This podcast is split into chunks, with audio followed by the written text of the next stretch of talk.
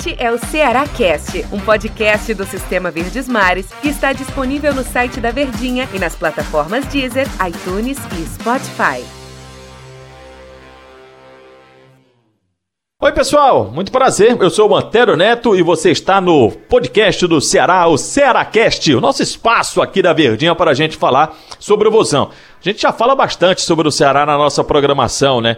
No Atualidades, no Show de Bola, no Show do Esporte, mas aqui é exclusivo para o Ceará. Aqui é para a gente conversar, aqui é para a gente papear sobre o nosso olhar de algum assunto específico, sobre o momento, enfim, sobre o que tiver rolando no time do Ceará. Então fique à vontade para inclusive mandar sugestões para a gente. Você quer que a gente fale sobre o quê? Você quer a nossa opinião a respeito de qual assunto? Se quiser sugerir, pode ficar à vontade, vai nas nossas redes sociais, pode ser no meu Twitter, no meu Instagram, na mesma coisa aí do Tom Alexandrino que está junto comigo.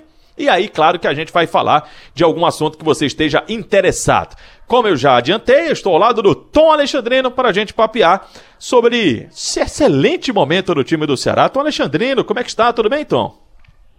Tudo bem, né, Antero? Tudo tranquilo, cara. Tudo certo.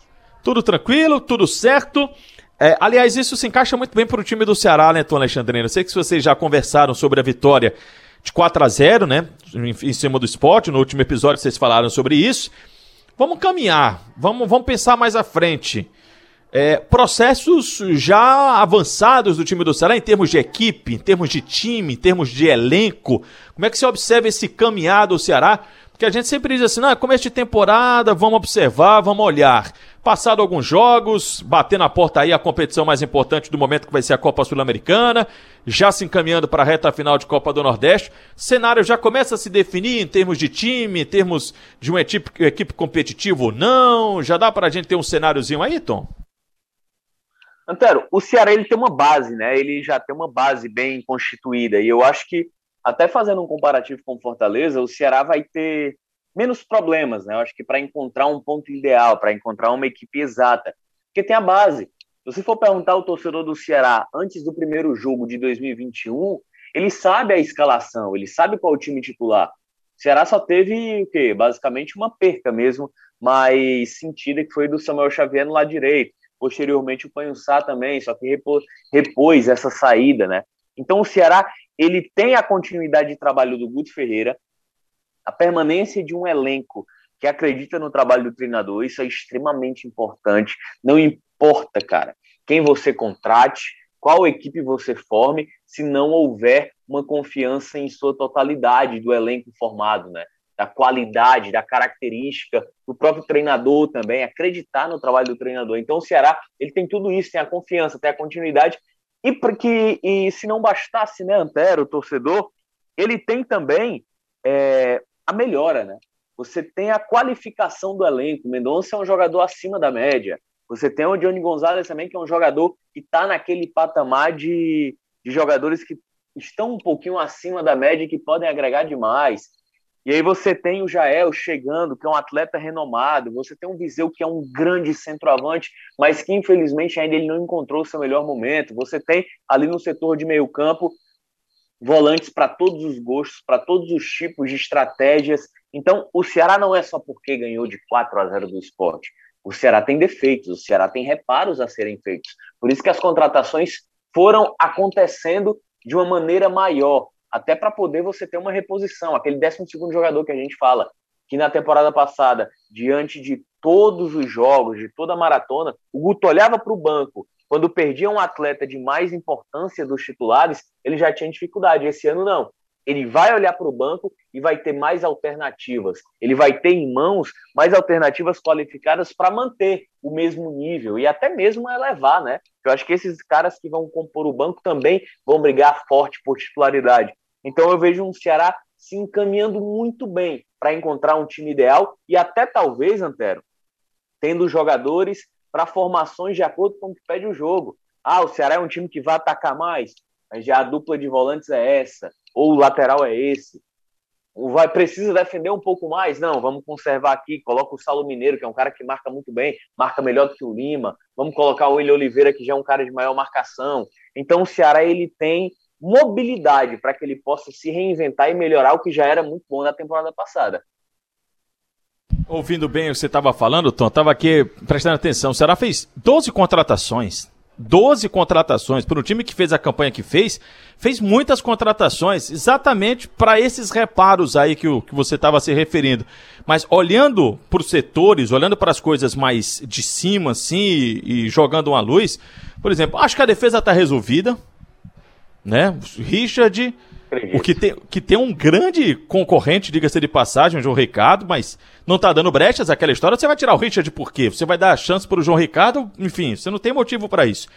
Você tem o Gabriel Dias que vem ganhando muita moral, fez gol, isso evidentemente eleva. MCs e o Luiz Otávio não tem conversa e na lateral esquerda é Bruno Pacheco. Ponto, tá resolvido. No meu campo, eu acho que tem uma disputa, Tom, até pela qualidade dos jogadores. E lá no show de bola, você falava sobre um assunto legal que eu volto já, porque eu vou só avançar aqui no, no, nos setores.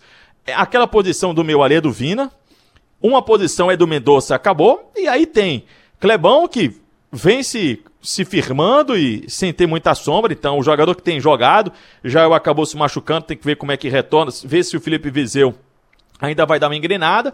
E tem a questão do Saulo, que tem uma concorrência gigantesca. Saulo, Lima, é, Ione Gonzalez tal. E aí eu vou retroceder um pouquinho pro, pro, pra volância, digamos assim, para aqueles dois jogadores que iniciam o meu campo do time do Ceará, que você tinha falado no show de bola, eu achei bem curiosa essa sua declaração e concordo que a utilização desses dois jogadores, se vai ser Fabinho ou Charles, se vai ser Oliveira ou Charles, se vai ser Fabinho ou Oliveira, se vai ser William Oliveira, enfim, a escolha do Guto, acho que ela vai muito mais pelo adversário, dependendo de quem que o Guto vai enfrentar. E ter isso em mãos é um, poxa, é muito bom para o técnico Guto Ferreira. Eu acho que há um, um, algo mais em aberto ali, muito mais pela qualidade dos jogadores que o Ceará tem, do que propriamente o, o Guto não encontrar uma melhor solução, viu, Tom? É verdade, Antero. Ele vai ter um pouco mais de trabalho ali naquele meio campo, né? Para poder acertar, ou para poder buscar o um encaixe, ou até mesmo mais de um encaixe, como a gente vem conversando, a depender do, do próprio adversário. É, Fabinho retornando, é um jogador que é um homem de muito forte de marcação e que também tem uma qualidade na saída. Porém, ele não tem a mesma aproximação, como por exemplo o Oliveira. E o que conta a favor do Oliveira é que ele é um meia armador de origem. Ele era um cara que começou a carreira e jogou por um bom tempo atuando naquela posição do Vina, um 10, é como se fosse o Jorginho hoje, entendeu? O próprio Ricardo, até fazendo um paralelo mais correto, Ricardinho era um meia de origem e que acabou recuando para a volância. Então esse é o Oliveira. Ele é um meia armador, então ele tem qualidade no passe e também é muito bom na marcação. Ele tem leitura, uma leitura de jogo impressionante. A capacidade dele interceptar jogadas é absurda. E o Charles tem uma qualidade de marcação melhor do que a do Oliveira, por exemplo, é um cara realmente de desarme. Só que ao mesmo tempo me surpreendeu esse retorno do Charles, porque é um cara que está ousando mais no passe. Não está sendo aquele volante só de primeiro, segundo passe mais curto para iniciar. Ele está sendo aquele volante também que auxilia na construção, que vira bola, que vira de jogada, que dá opção, que aparece. Então, vem me surpreendendo muito nesse início de temporada esse trabalho. Isso é fruto, por ser um jovem atleta e pelo Guto conhecer desde a época do Internacional ainda, ainda mais garoto, é que você tem a possibilidade de trabalhar esse cara. É um volante? É. Mas é um volante de marcação? É. Mas ele pode ser trabalhado para ser muito bem. Um passador de qualidade como é o Oliveira, como era o Ricardinho também, e que eu estou percebendo que o Charles vem aprimorando isso, Antero. Bom, o Ceará vai ter uma semana bem tranquila, né? Só joga no sábado pela Copa do Nordeste. Oi, Tom, pois não. Você vai querer fazer aquela pergunta de um milhão de dólares que o torcedor questionou no show de bola? Ontem? Ah, rapaz, verdade. Se esse. Você consegue responder em, em um minuto? Vou tentar. A pergunta é: Este é o melhor elenco do Ceará de todos os tempos? Não sei. é difícil, cara, porque é. Porque você, porque você vai confrontar com outros elencos históricos. O que a gente pode falar, Antero, é que hoje é o Ceará que tem a maior vitrine da história, né? Pode não ser, talvez, o melhor elenco da história, mas ele está na maior vitrine. Porque, por exemplo, contempla equipes passadas, a equipe de 94. Você tinha um Chico goleiro, você tinha uma dupla de zaga, é, Vitor Hugo e Ayrton, por exemplo. Então, era uma zaga de respeito. Você tinha jogadores como Eloy, você tinha jogadores como Mastrilo. Então, acho que é algo delicado a gente pontuar. Em 2002, falando aqui de estrangeiros, toda aquela confusão do David Madrigal, né? Ele foi um dos melhores jogadores do Ceará em 2002. E aí você tinha Mota, você tinha Yarley, você tinha o Wagner Mancini naquele time. Então, eu confesso que é um pouco difícil, cara. É um pouco difícil a gente precisar isso, mas eu acho que pode entrar sim na cota de, na teoria, individualmente falando, tecnicamente falando, um dos melhores elencos sim da história. E isso também passa pela questão das conquistas, né? 94 foi super vitorioso, né? Poderia ter sido campeão da Copa do Brasil, não necessariamente o melhor elenco ele tem conquistas, mas geralmente passa, né, por essa proximidade também dos grandes feitos, das grandes conquistas. Você saiu bem, viu, Tom Alexandrino? Saiu bem dessa Eita. pergunta que é bem espinhosa. Mas como eu estava falando... Rapaz, eu uma... não posso esquecer, ah. Antero, hum. do time do Tetra de 99 histórico, cara. E tinha Jefferson, tinha Erivelton, Sim. tinha um Adãozinho histórico que jogou Palmeiras, volante, Júnior Amorim, de esporte, enfim. É, é dura, ah, teve, é dureza. Teve muito elenco bom. Aquele último elenco que disputou a Copa Sul-Americana também, né? Do trio de ferro, Sim, daquele time do acesso. Júnior time... Pipoca, Sim. Yarley, o próprio Oswaldo, Boiadé, aquela base, né? Fabrício Arivelton, Vicente, aí vem Michel, João Marcos, Thiago Humberto muito bem, Geraldo, enfim. Difícil. É. Bom, bons elencos, né? Bons elencos mesmo.